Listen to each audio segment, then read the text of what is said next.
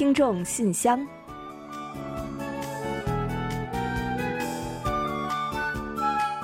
分享最新动态，聆听您的心声。听众朋友们好，我是李璐，欢迎您收听全新一期的《听众信箱》节目。听众朋友大家好，我是婉玲，很高兴跟大家又相会在信箱节目之中了。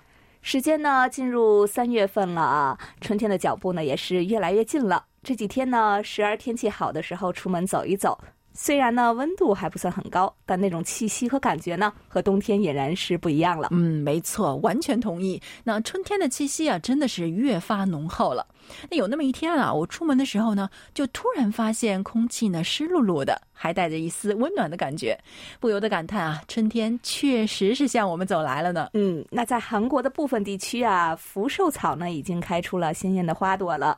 福寿草呢，也被称为春天的使者，是最早报春的春花。嗯，没错。那这种花啊，应该叫花还是草呢？反正是草上开的花了，对吧？哎，艳黄艳黄的，这一朵花绽放开来呢，又大气又夺目，非常的好看。是的，呃，今年的春花开的早啊，原因之一呢，也是温度较往年要高两到四度。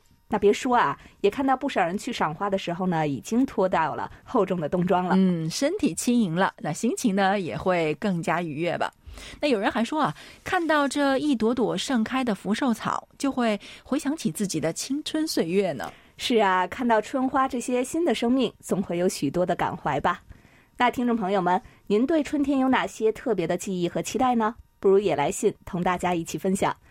好了，说完这个话题，接下来啊，我们准备开始今天的节目吧。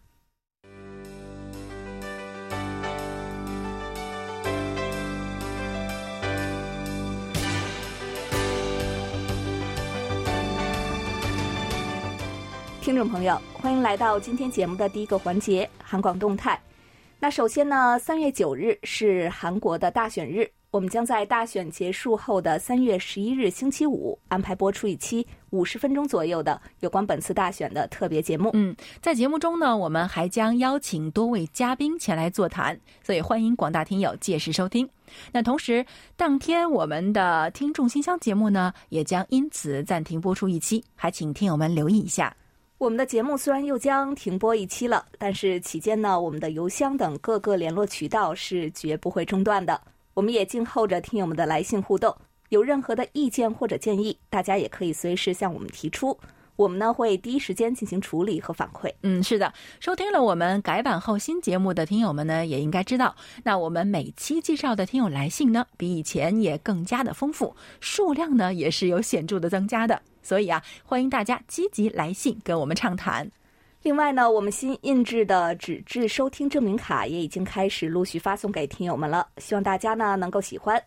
有希望得到的听友啊，您呢也可以在向我们反馈收听情况和交流互动的同时来进行索取。嗯，好的。那最新的动态呢，我们就先介绍到这里。下面呢，我们准备进入来信选读，一起来分享一下听友们的来信。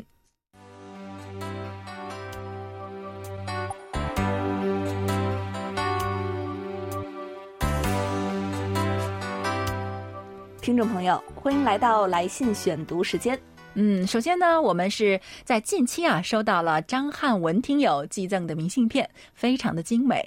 那照片呢是南京的中华门，上面呢还写有对我们的新春祝福，真是谢谢您了。那也在这里呢，祝愿您虎年快乐，事事如意。嗯，同时呢，我们也收到了张汉文听友先后发来的两封手写信。那今天呢，我们先来介绍其中的一封吧。张汉文听友在信中说：“韩广中国语组的各位同仁、展信佳，听到之前的来信被选读，我的心情十分激动。遗憾的是，由于年底岁初的期末总结工作，我没有时间完整收听柜台节目，更找不出时间做收听报告。好在呢，寒假有一个月的时间，利用这段时间好好收听柜台节目。好的，谢谢张汉文听友。那希望此刻呢，您也在收听我们的节目。”张汉文听友呢，信中还说啊，虽然如此，我在韩广网站上利用加班休息时间，断断续续收听了一些节目，以此休息。只不过少了电波独有的杂音，总感觉缺失了些韵味，但音质更加清晰，也算是有失有得了。新闻吴永珠先生获金球奖，向他的成功表示祝贺，祝韩国影视界能佳作不断。好的，那最近呢，鱿鱼游戏剧组呀又在添好消息了。就在不久前的美国演员工会颁奖典礼之上呢，男主角李正宰、女主角郑浩妍纷纷斩获了最佳男女主角奖，同时呢，还获得了剧集类的最佳特级群戏奖，可谓是喜上加喜。我们呢也非常的期待呢，未来能有更多好的韩国作品来带给大家，为大家繁忙的生活增添一些乐趣。张汉文听友还告诉我们说。最近呢，因为教研需求，读了一些介绍韩国特殊教育的论文，了解到了同受儒家文化影响的韩国古代对残障人士的态度，颇与中国古代皆有所养的大同思想一致，也了解到了近代韩国特殊教育的发展，其中一些做法十分值得借鉴。回想当年，或许正是中学时老师为我们播放了郑允哲导演的电影《马拉松》。大学我才选择了有“特殊儿童之王”之称的自闭症儿童教育这一方向进行了研究。可以说，大学时能做这样的选择，全赖这部电影的功劳。嗯，真的是非常的佩服您啊！呃，这也是我们呢第一次了解到张汉文听友呢是从事特殊儿童教育工作的，真的是由衷的敬佩您，也能够从字里行间呢感受到您对这份工作的热爱和投入。那想到这里呢，也替那些来自星星的孩子们感到欣慰，能够有您您这样的好老师来给他们陪伴和教导。另外呢，张汉文听友啊，这次来信还和我们一起聊了很多的内容。那今天因为时间的关系呢，只能先介绍这么多，我们留待下期节目中再继续做更多的介绍吧。也希望张汉文听友呢能够给予谅解。而且啊，还有您的另外一封手写信呢，我们也在近期收到了。也会在今后的节目中呢继续做介绍，还有呢就是您馈赠给我婉玲以及我们宋导播的邮票礼物呢，我们也一并收到了，每一枚都各具特色，小巧玲珑，我们都是非常的喜欢，感谢您的一片心意。好的，那更多的内容呢，我们下次再聊吧。再次感谢张汉文听友。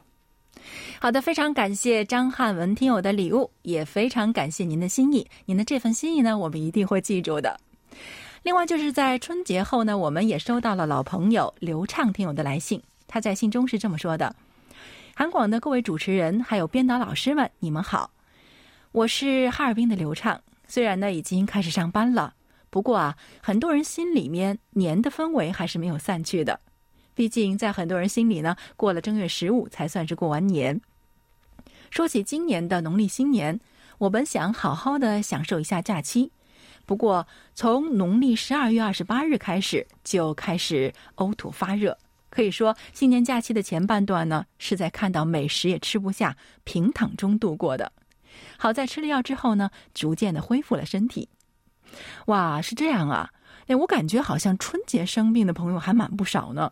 那有些人呢，可能是因为一下子就放松了这个紧绷的神经哈。那还有的人呢，就觉得哎，是承受不了这突如其来的美食的暴击了。那流畅听友呢，不知道是什么原因。那我觉得，不过好在呢，还是很快的就恢复过来了，也没耽误了过年。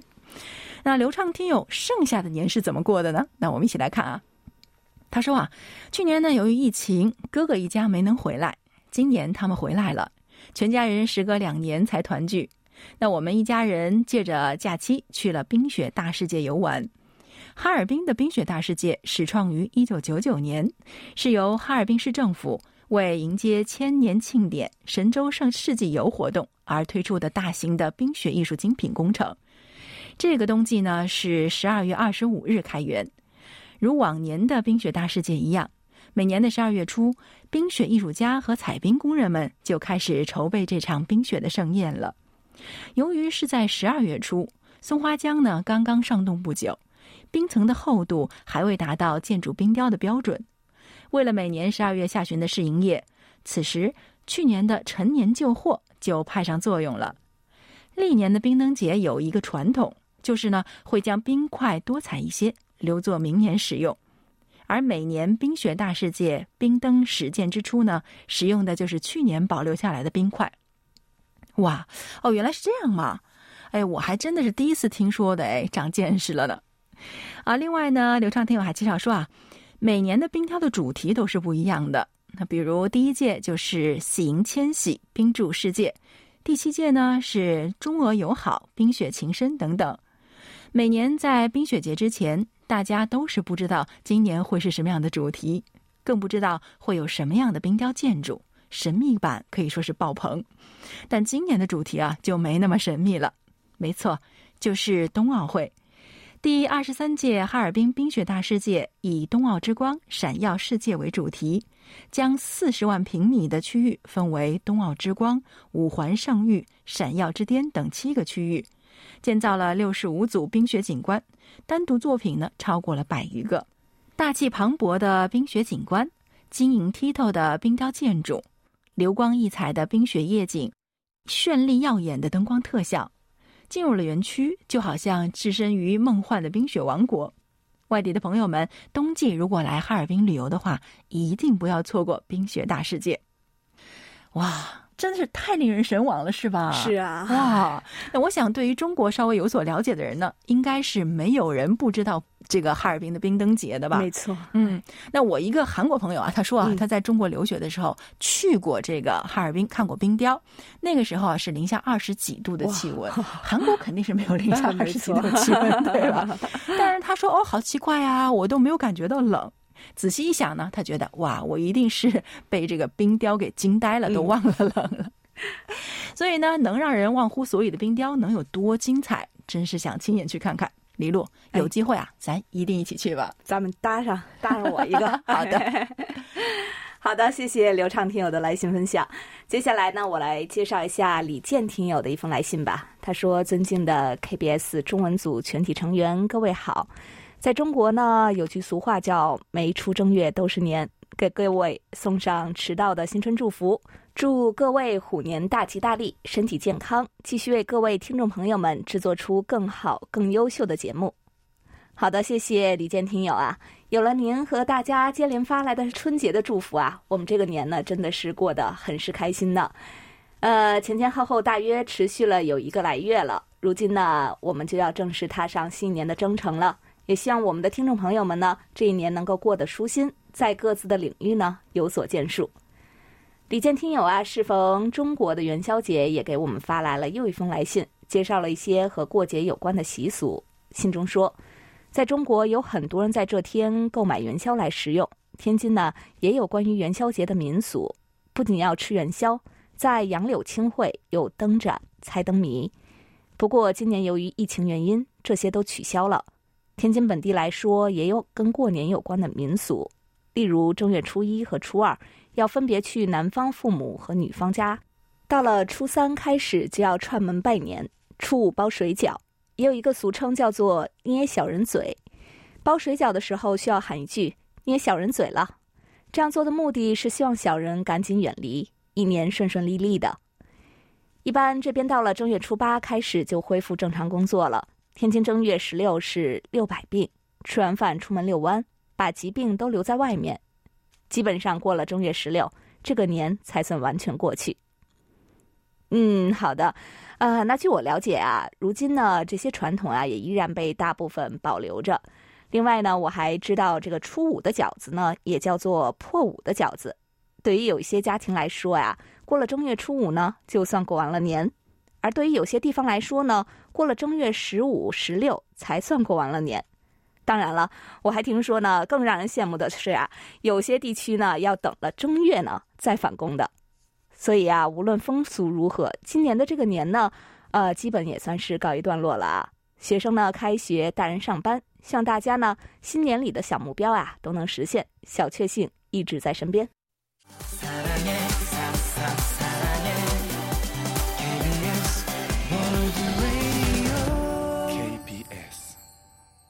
好的，非常感谢李健听友的祝福和问候。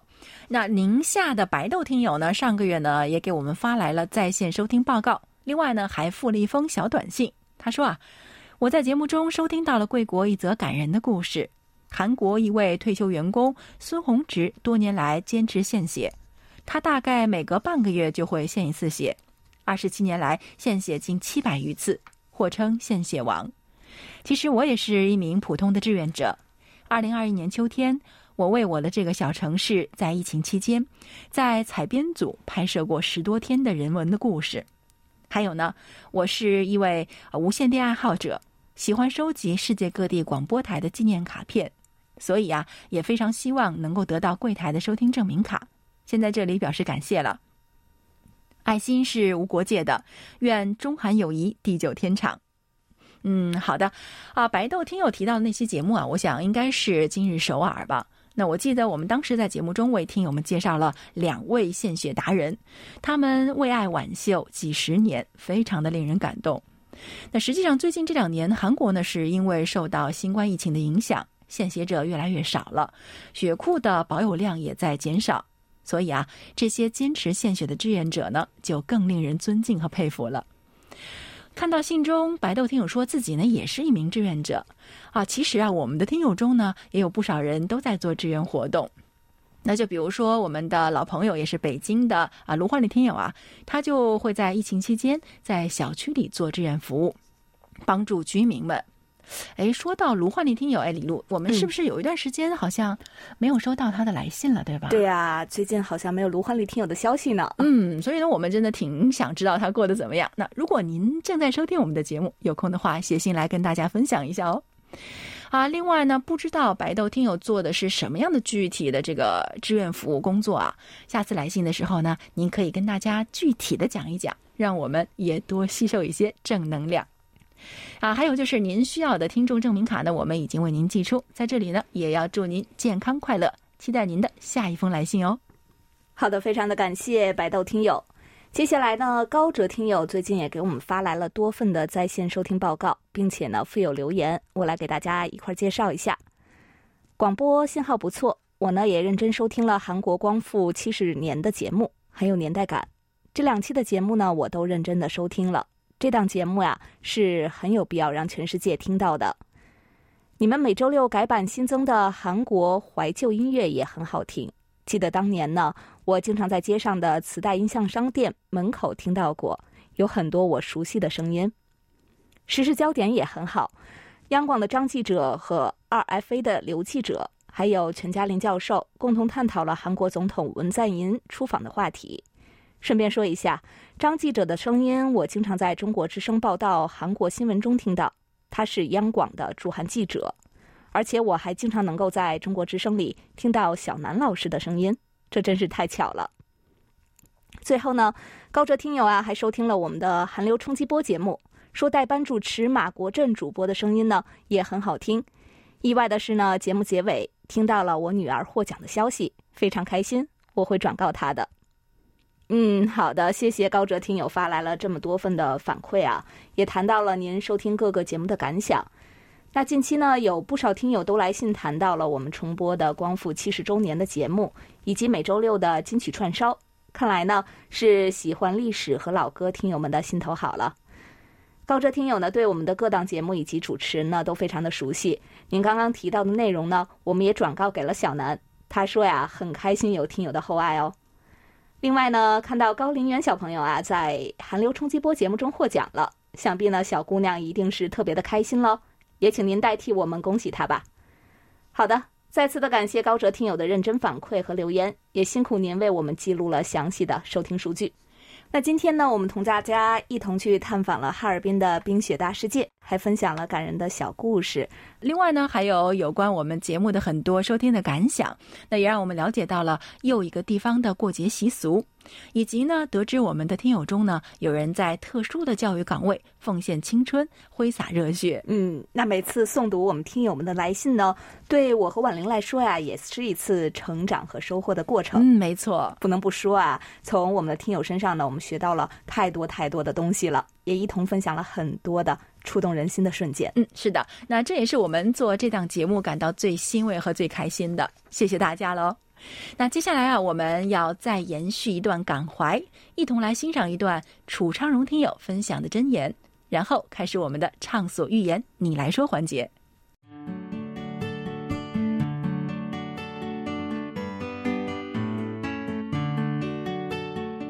心里满是阳光，才是永恒的美。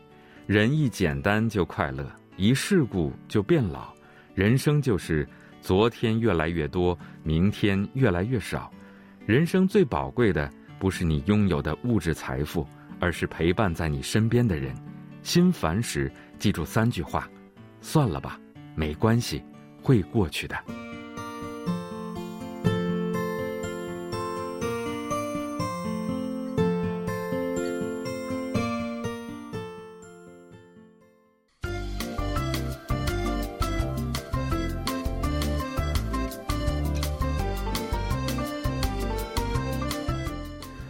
大家来到畅所欲言，你来说环节。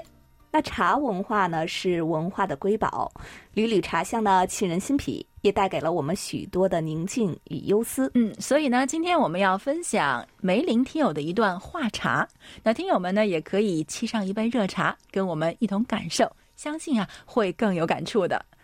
梅林听友的分享是：一碗茶，一个午后，闻着空中茶香，哪怕静静坐着，什么也不干。内心也会奇妙的获得一种充盈与踏实，这便是茶的魅力。烹茶不觉冬日冷，茶叶的淡色滋味与它本身清新去燥的利益，恰与冬日的静谧相得益彰。烹茶是中国自古以来的传统文化，古人诗中常写“流烟袅袅，小汉为素，煮雪烹茶，共饮清浅”，此情此景，乃赏心乐事所在。同样，茶也是一种文化符号，是西南民俗文化中最重要的一节。民国大师黄炎培的笔下曾写过这样一句话：“一个人无事，大街数石板；两个人进茶铺，从早到晚。”寥寥几语，勾勒出巴蜀之地有关于吃茶或茶馆的轮廓，道清这里的人们对于生活的悠闲姿态。试问？又有多少人不曾艳羡过巴蜀人两耳不闻烦心事，清静只寻盖碗茶的洒脱呢？冬日走在前围街头，百米处便能见茶铺垫子，人们围坐一堆，背晒太阳，一碗茶就是静坐一下午。烹茶之趣在乎心境，喝茶一饮而尽，解的是口干舌燥，慢品的过程才是滋味。冬日愈冷，世界越是纷扰。烹茶的闲情逸致便越发显现弥足可贵。一撮野茶，一只青花瓷茶杯，一袭滚烫开水，干枯的茶叶被水冲泡，犹如被瞬间灌入生机。柔软而慵懒的身子呈现在青花瓷杯中，从浓烈到沉静，从张扬到内敛，如同人生鲜花着锦，直至繁华褪尽。一面是文人骚客笔下的草木仙谷，讲究饮茶品茗。充满风雅意趣，一面却又是市井百姓饭后生活的点滴趣味，朴实而从容。这就是茶的姿态，茶，神奇的东方树叶。哇，非常感谢梅林听友的茶文化分享，让我们也再次有机会去体味与茶和人生相关的这份恬淡。嗯，那好的，到这里呢，今天的畅所欲言你来说环节呢，就介绍的差不多了。下面啊，让我们一起来开启最后一个小单元——点歌台。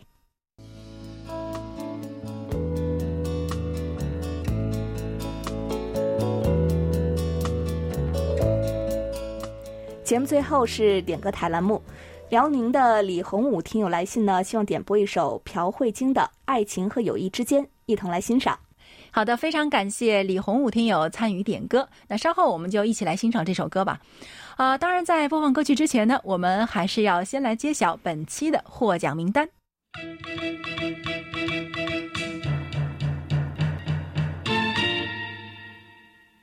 本期节目的奖品，我们分别送给刘畅听友和李雪听友。嗯，另外呢，还有三份奖品，我们要送给白豆听友、高哲听友和张子恒听友。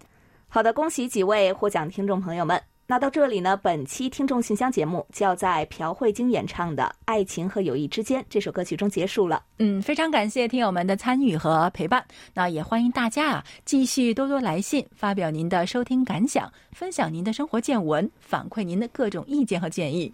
节目最后呢，也再一次的提醒广大听众朋友们，下个周五呢，我们的节目将停播一期。那下下周呢，我们会准时和大家再次相会。好了。到这里，我们韩国国际广播电台一个小时的中国语节目就全部播送完了。主持人婉玲和李璐在韩国首尔，祝大家周末快乐。我们在三月十八日同一时间的节目中再会。